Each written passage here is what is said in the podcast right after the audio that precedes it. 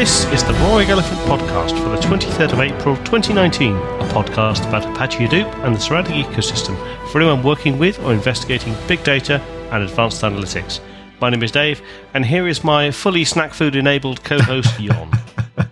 Hello, Dave. Well, I wouldn't call it snack food when it's a ribeye. Well, okay. Multiple foods, some of which are snacky and some of which are meaty. Before we go into that, just a quick mention of the DataWorks Summit DC raffle. That one has started by the time you hear this, so check my Twitter feed or check the Roaring Elephant Twitter feed at the Hadoopcast.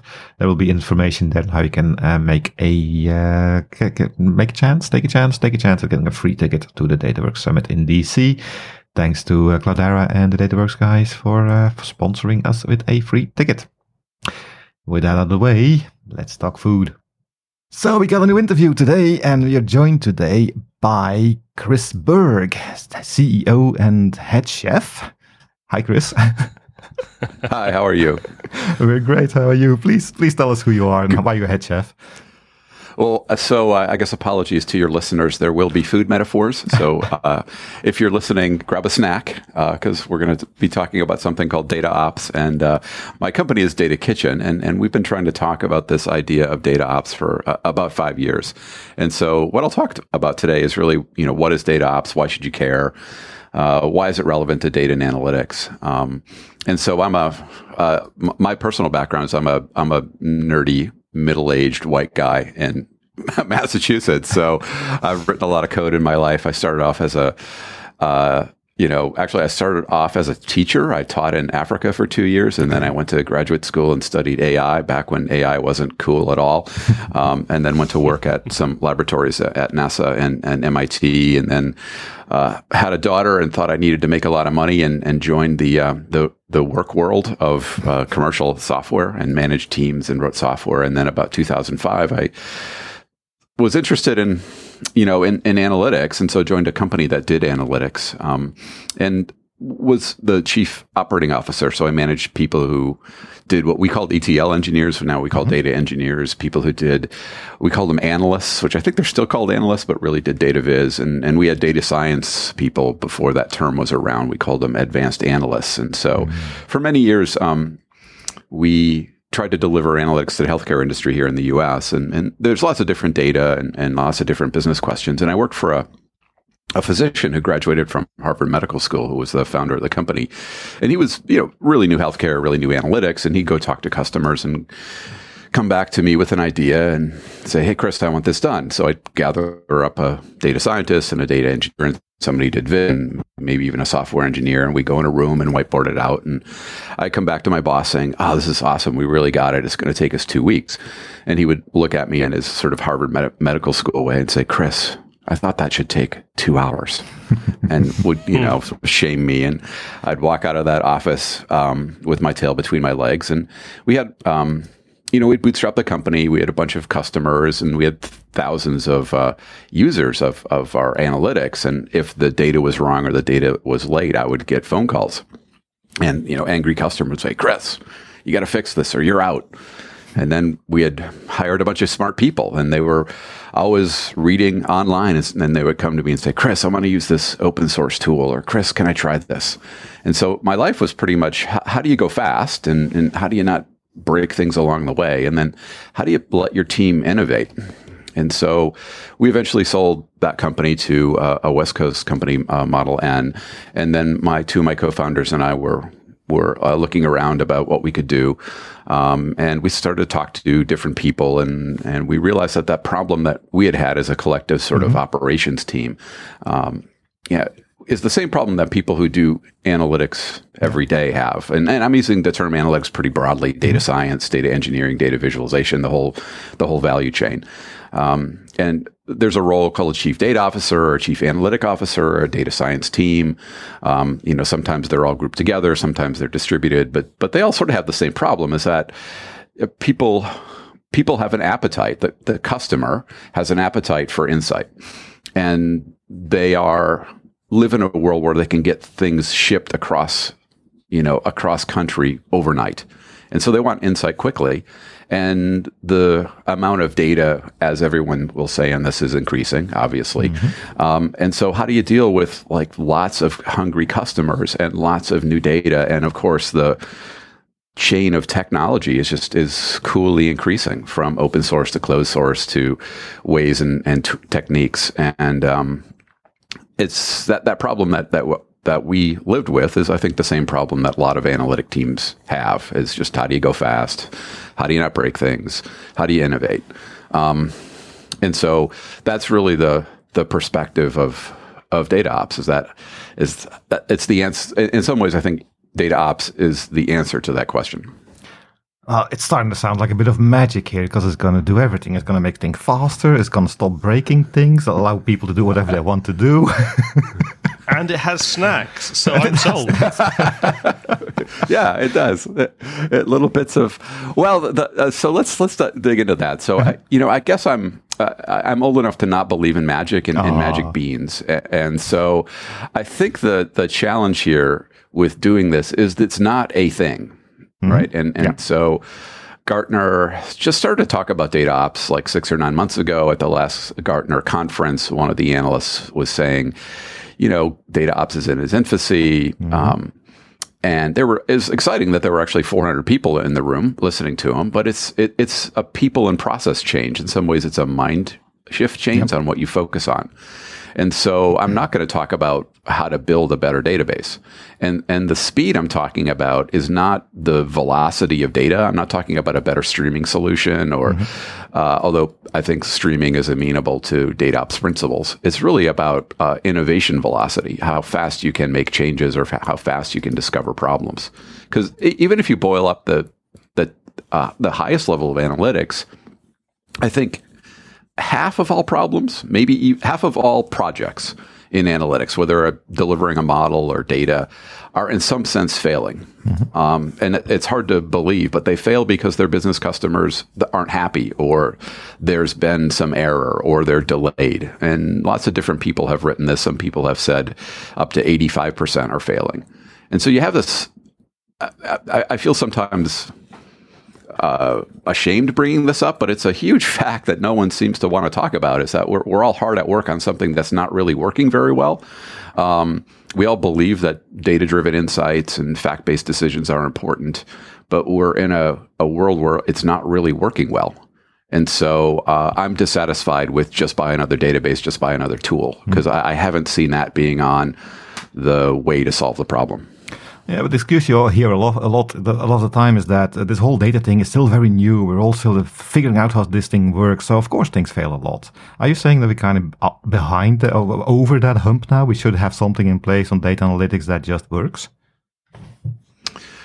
That's a good question. No, I have a different perspective in that. Mm-hmm. I look at it from a manager's perspective, right? So you got a group of people who are trying to get things done. And I'm a nerdy guy. I had to learn how to manage people. I'm not incredibly charismatic, which is you're going to learn while listening to me. But there are people who are just natural leaders, right? And you want to follow them. But leadership in a technically complicated domain is its own distinct animal. And so people have been working together for whatever millions of years, but only in the last like 50, 100 years have they been working together on basically a big machine. And so in the the 40s, the 50s, people in the 60s, there was a look at how you get industries and machines mm-hmm. working together in factories. And so there were people like Deming and Lean and Total Quality Management. And so management in a technically complicated factory, there's a bunch of principles on how you solve problems, how you reduce bottlenecks, how you improve throughput. And then in software, in 2001, a bunch of, again, white guys put up a manifesto on Agile software development. And then a few years after that, people said, well, we should really be doing DevOps mm-hmm. instead of Agile. And again, it's the same. I look at it as the same set of ideas. And then honestly, in data and analytics, it's a technically complicated environment with a group of people working together to create something. So the same management ideas should play through.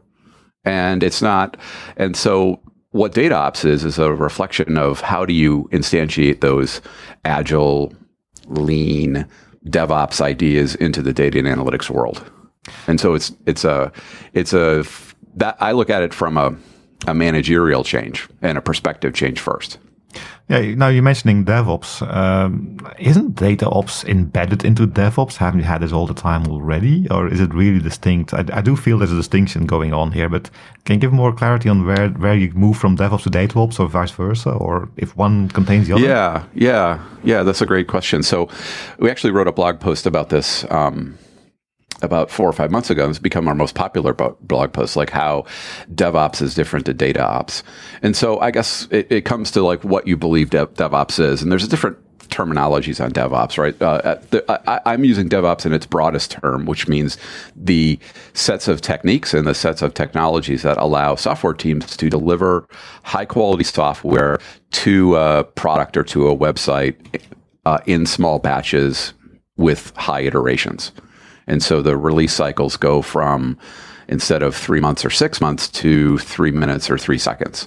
And the number of errors goes down, and the amount of automation to do that goes up. Mm-hmm. And the amount of measurement of how you work and succeed on those kind of operational parts, those ops parts are there. Likewise, there's a team and cultural aspect to it. Instead of your development team, throw it over the wall to the ops team. That's also part of it. So that's my sort of meaning of DevOps. And I think DataOps is similar to that. And in fact, it's an extension of the the primary difference is that it's just different people. It's not data engineers. It's not software engineers. It's focused on the data and analytic value chain. And so but the principles are kind of the same. And there's there's more statistical process control, more manufacturing, because I think ultimately analytics is a manufacturing process where data comes from, one side of the process goes through and goes to another. So would you say, I'm not going to put words in your mouth, but should one always have a DevOps environment already ready before you look at DataOps, or can you have DataOps without any DevOps? It feels for me that you kind of need both if you want to do DataOps. Yeah, it's funny because, I come from a software background and I would go to these, I've been going and talking about data ops, even before we started to call it data ops, we call it agile analytic operations. And then we had some other dumb words for it 4 or 5 years ago. And people didn't know DevOps. They don't know the term. They don't know what it means. They don't know continuous integration. They don't know deployment. They don't know automated testing. They don't know source control or version control.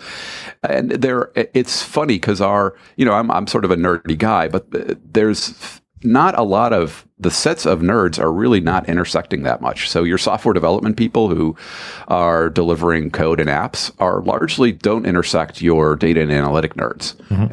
And, we dress the same, we talk the same, we, watch the same movies, but the ideas haven't flowed as much as I'd thought. And a case in point, 2 or 3 years ago, I've go to sort of major conferences and, try to get my talk about data ops. And I'd ask how many people in the audience knew what version control is. And it would be less than 5%. Yeah. And I'd ask how many people do automated testing or automated deployment. And very few people would raise their hands. And even down to explaining it, if I stand at a booth in a conference with a chef hat on and giving out wooden spoons as a way to advertise our company.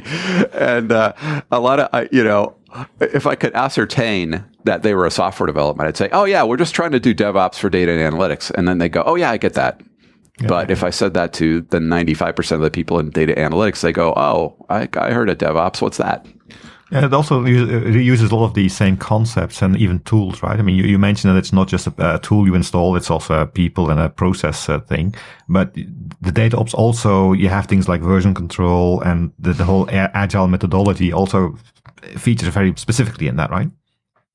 Yeah, I absolutely. And so that's why I see it's kind of a... It's a continuation of DevOps, or it's one way. It's the adaptation of DevOps and Agile and statistical process control into the realm of data analytics and data science. And so it's, we've sort of branded the term data ops because it sounds it's catchy, but it's... It explains it. And like any term in tech, it's going to get inflated. Like I remember when big data meant big data, right? You know, dumb disks and parallel queries. And so, you know, big data inflated to do everything in analytics, and data ops is similarly being sort of abused by marketers now. But we, you know, we wrote a manifesto, you know, we helped write the Wikipedia article. We're trying to sort of define it as a discipline, because I think as a discipline, as a job role and a set of tasks to do, if data and analytic teams pick up that discipline, they're, you know, sort of roses are going to fall out of the sky and things are going to be better. That's the view. Yeah, talking about a pickup, I mean, if I look at people that I work with, that my customers, my clients, the people I see at meetups, they're only just getting around to embracing things like DevOps and looking, or at least acknowledging they have to look at things like Agile. How ready is the world for something like Data Ops? Well, it's still early. You know, I wish I could. We have a lot of people who are interested. You know, we write a lot, we blog a lot, and people are interested. And so, but, you know, we're not a huge company. You know, we're $5 million in recurring revenue. We bootstrapped the business. And so we're kind of in it for the long term. And I'm not sure.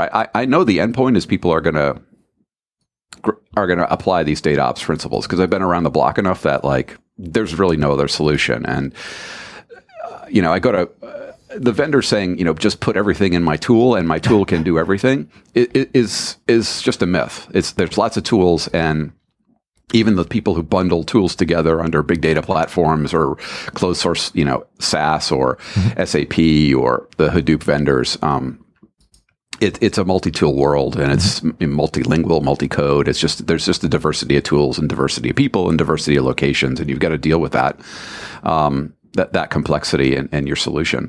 And so I think data ops is going to be ultimately widely adopted. And I think, I just think it's a journey that people are on. And I think of it as the, you know, when I managed software engineering teams, there was a guy back in 1999, our release engineer, and Arthur was a good guy. He played the mandolin. He was fun at parties, but we all thought he wasn't as good of an engineer as the rest of us.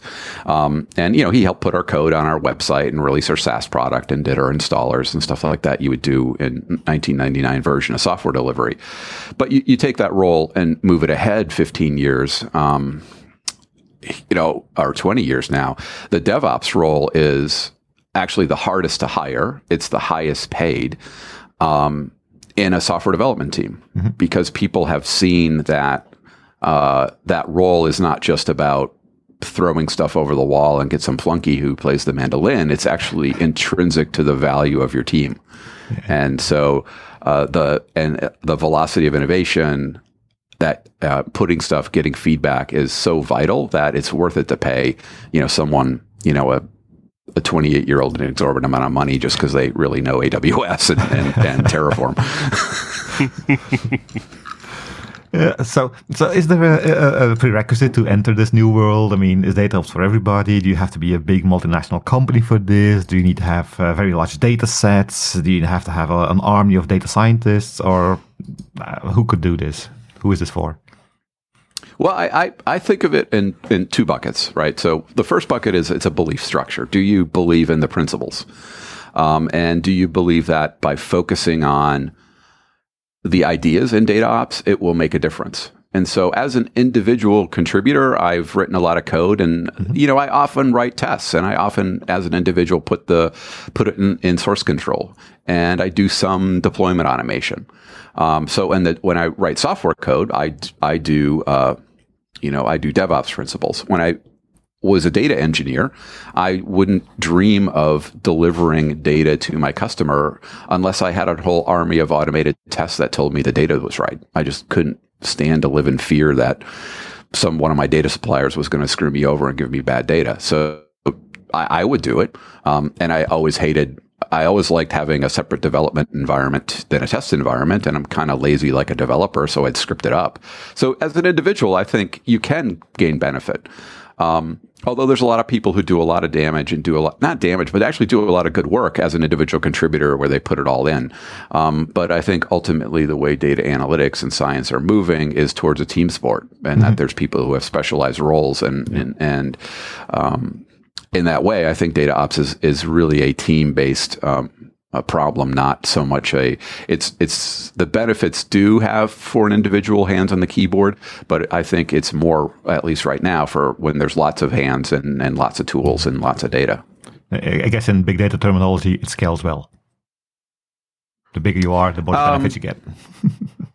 I think so.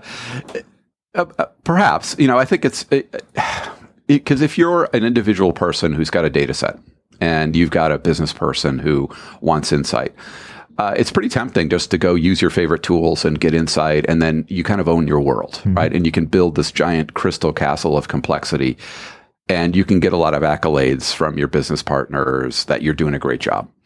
And I've been there. I mean, I like being the hero. I like, I like delivering value. And the problem, that's good in and of itself. The problem with that is when you start being the hero for a while and build your crystal castle is that you start to get a little bored because you start to deal with more mundane stuff like, oh, the data's dirty this time, or I have an error, I've got to figure it out, or something happened in my server, or they want me to change it and it's kind of boring. And so you build these sort of monoliths of complexity, and how do you then get extract yourself from it? And a lot of times people just quit. They move on to the next job. And then you're left with this big, complex, hairball that you got to deal with. Right. So, okay. I mean, it's emotionally wonderful to do things and give value to your customer. Yeah. And it is a little bit more mature to realize that building hairballs isn't valuable, and that you really need to think about the relationship of the complexity that you create in code or configuration and data, and how that relates to its ongoing life. And you need to think about, because data and analytics, like software, is a complexity business, and how the complicated pieces fit together is really important. Just like in your car manufacturing line, how do you get them all together? Yeah.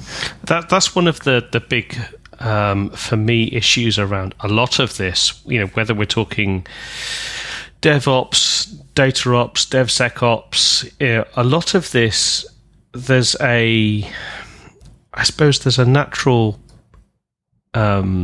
rabbit hole that people can dive down for this everything DIY, ending up with that sort of that hairball that all of a sudden that person leaves, and then no one else really knows how the core of it all runs. And it seems to me that a lot of this is also about finding some sort of balance between the tools and the technologies that people can use to enable this, but also the processes and procedures and God forbid, documentation that kind of helps more people than just the people that wrote it understand it.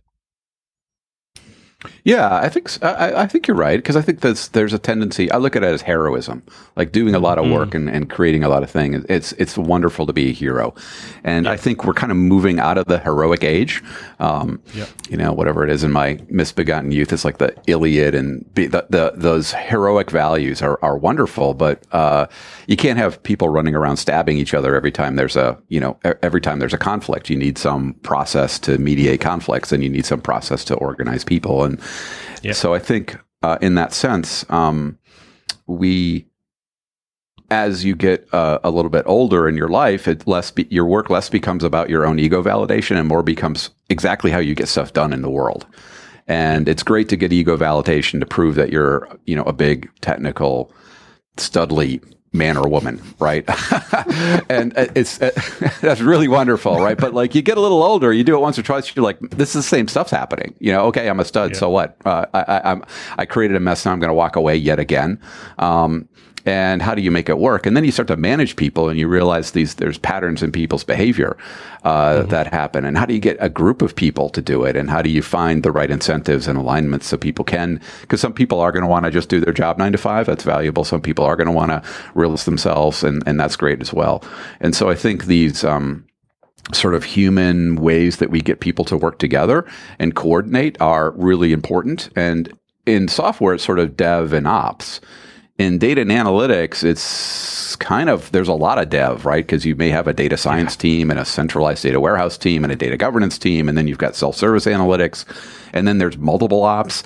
So like dev and ops is like a nice one-to-one problem, but I think there's a many-to-many problem in data ops between, you know, which version of dev and which version of ops. And so that complexity is also needs to be handled when you think about, you know, how you're trying to automate and fix bottlenecks.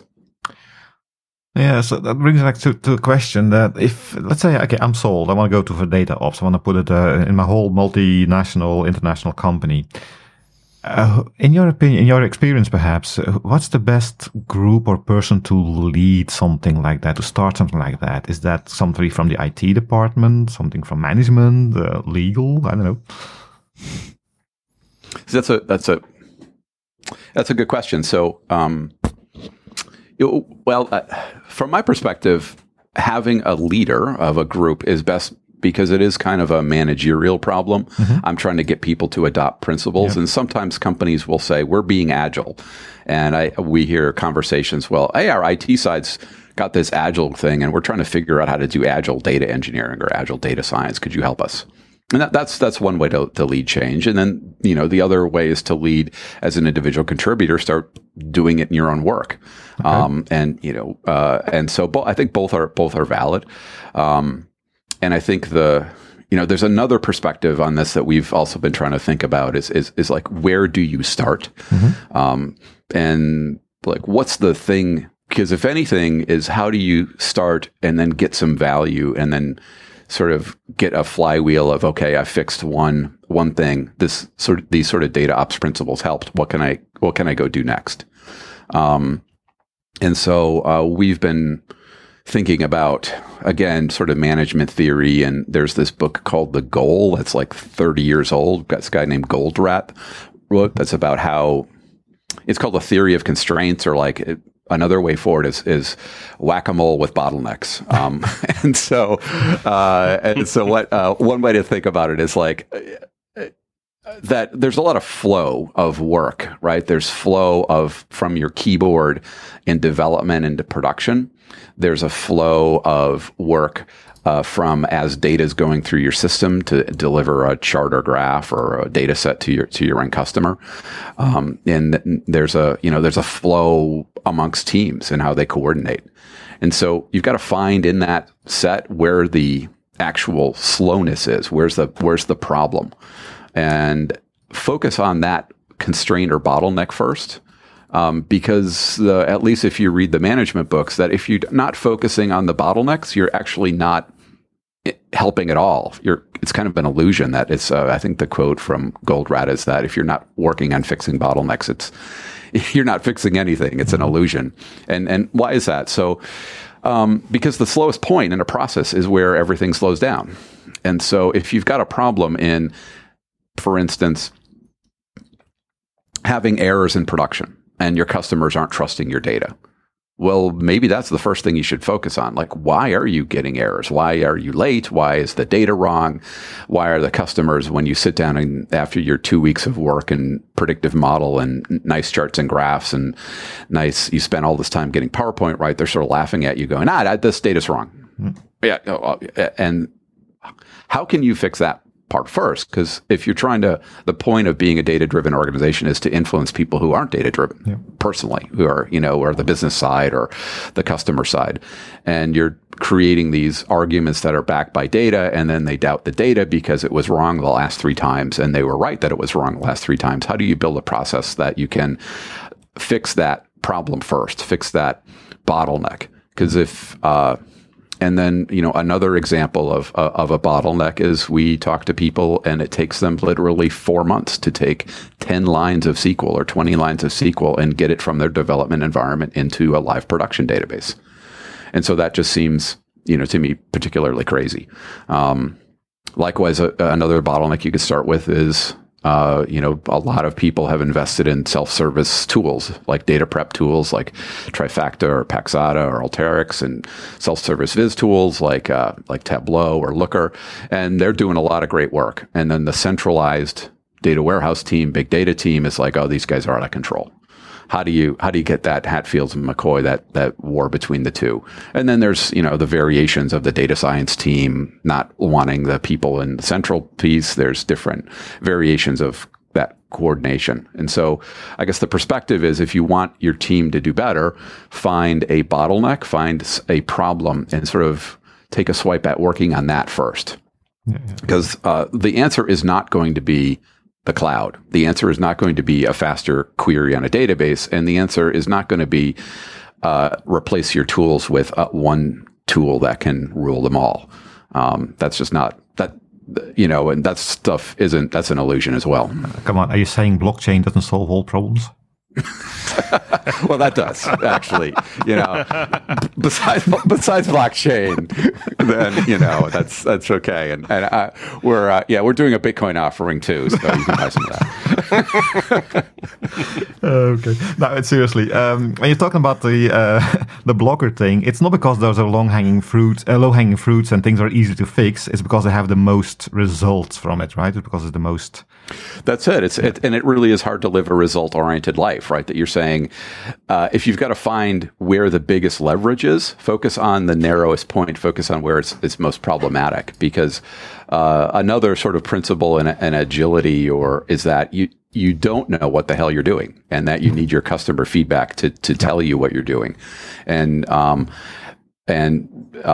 if you can force more feedback into your system of work, get more feedback from your deployed models to a website, from the charts and graphs you get to your customer, from the whatever they interact with, you can then improve the product, because mostly you're going to be wrong on your guess. And the faster you find out you're wrong, the better everyone is. Yeah. And what I mean by wrong is you're wrong. Failing fast. Yeah. And failing fast, and failing's okay. And that's another, I see another sort of cultural bottleneck in some organizations is the culture of not wanting to fail, or the shame and blame cultures that some customers have. And a lot of times people will build these defensive fortresses of organization or denial on when something goes wrong. And I had to help a company through that, when it was data errors and who screwed up. Who missed it? Whose fault is it? And it's a tough environment to change. Mm-hmm. You're talking a bit about the open mindset kind of approach, right? Where it's okay to be wrong as long as you learn from it. It's okay to say, I don't know this, but I want to learn it. Yeah, or it's okay to say, I screwed this up. Yeah. Whoops. I blew. Boss is yelling at all of us, and it was my fault because I didn't see this condition, or I didn't check the data. Mm-hmm.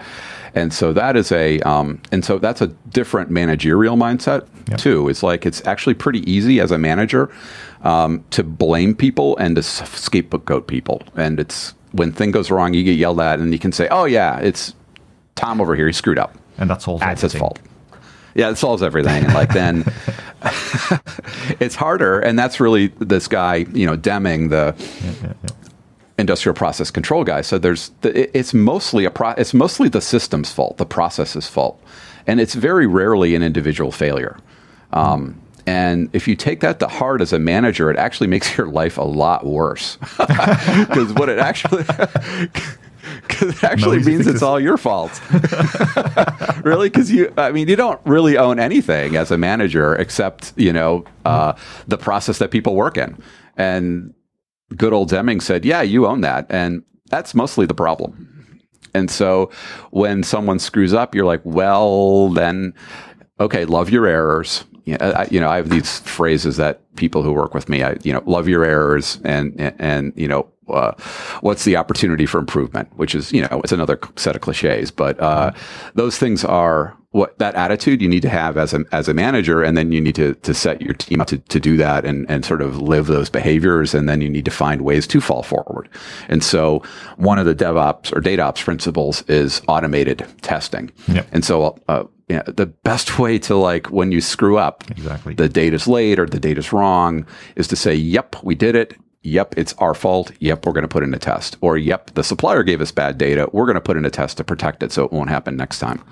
And that small process change, I've seen wonderful effects in patching the relationship up between data and analytic teams and their business customers, being open about your failures, and then proactively saying, I've got a way to solve that. Yeah. And so that goes into, I was talking with a big bank yesterday, and they're just starting to put in automated data testing. It's like, I'm so shocked that this actually exists in the world, that people are putting out gigabytes, terabytes, petabytes of data, and they don't actually test it as it's flowing through the system to see if it's right.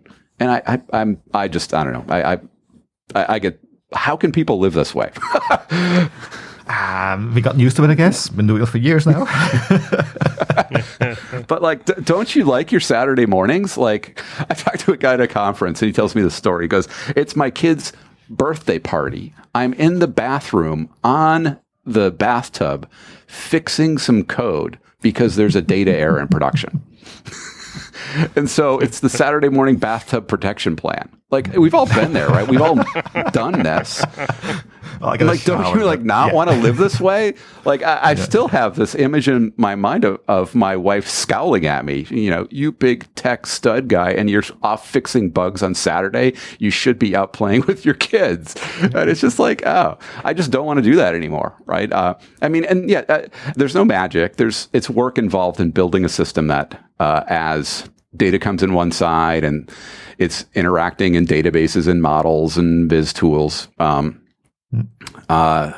you prove that it's right. And it's work, but like, you should actually check to see if it's actually working as the data is flowing through. And it's that level of automated testing is, I think, really important. And it's kind of a bedrock principle in how you do data ops. And it's invariant of, you don't have to buy any system to do it.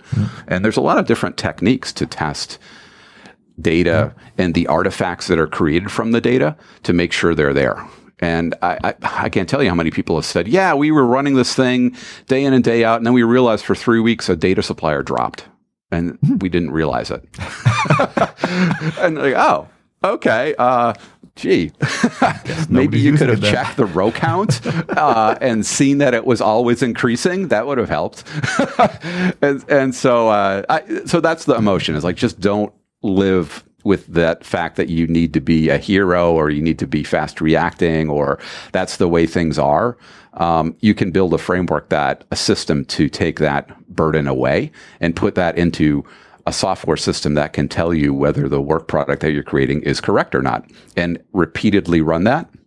And then it also has the duality of, it can tell you whether the data is bad or your servers are down in production. But then when you take those same set of tests in development and you, instead of varying the data and keeping the code fixed, you vary the code and fix the data, it can actually then be what software engineers call functional regression performance testing. Yeah. And that principle and the cloud and virtualization and a lot of techniques, infrastructure as a code, make that easier to do. But that one principle is like, all your data and analytics is a tube, right? You pour the data on one side, you want to have a big green light that says it's that stuff that's flowing through that tube is good. And then you want to be able to create a copy of that tube in development and then pour some test data in it and have that same green light saying, yeah, all your code's great. And that's what you want to do. Would you agree it's an iterative approach, that you don't have to try and write all the tests from day one, but just start testing the simple things, and when that runs, make it more complicated, make it more trustworthy, make it more stable? Oh, absolutely, yeah. And I think it's there's people who get more. There's a bit of an art in writing tests, there's.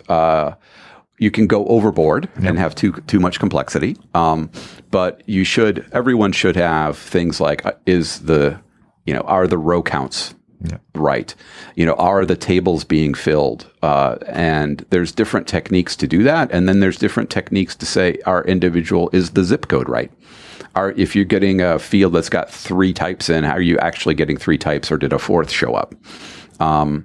And that's pretty stuff that you can write. And it's also, you don't have to write it on every field.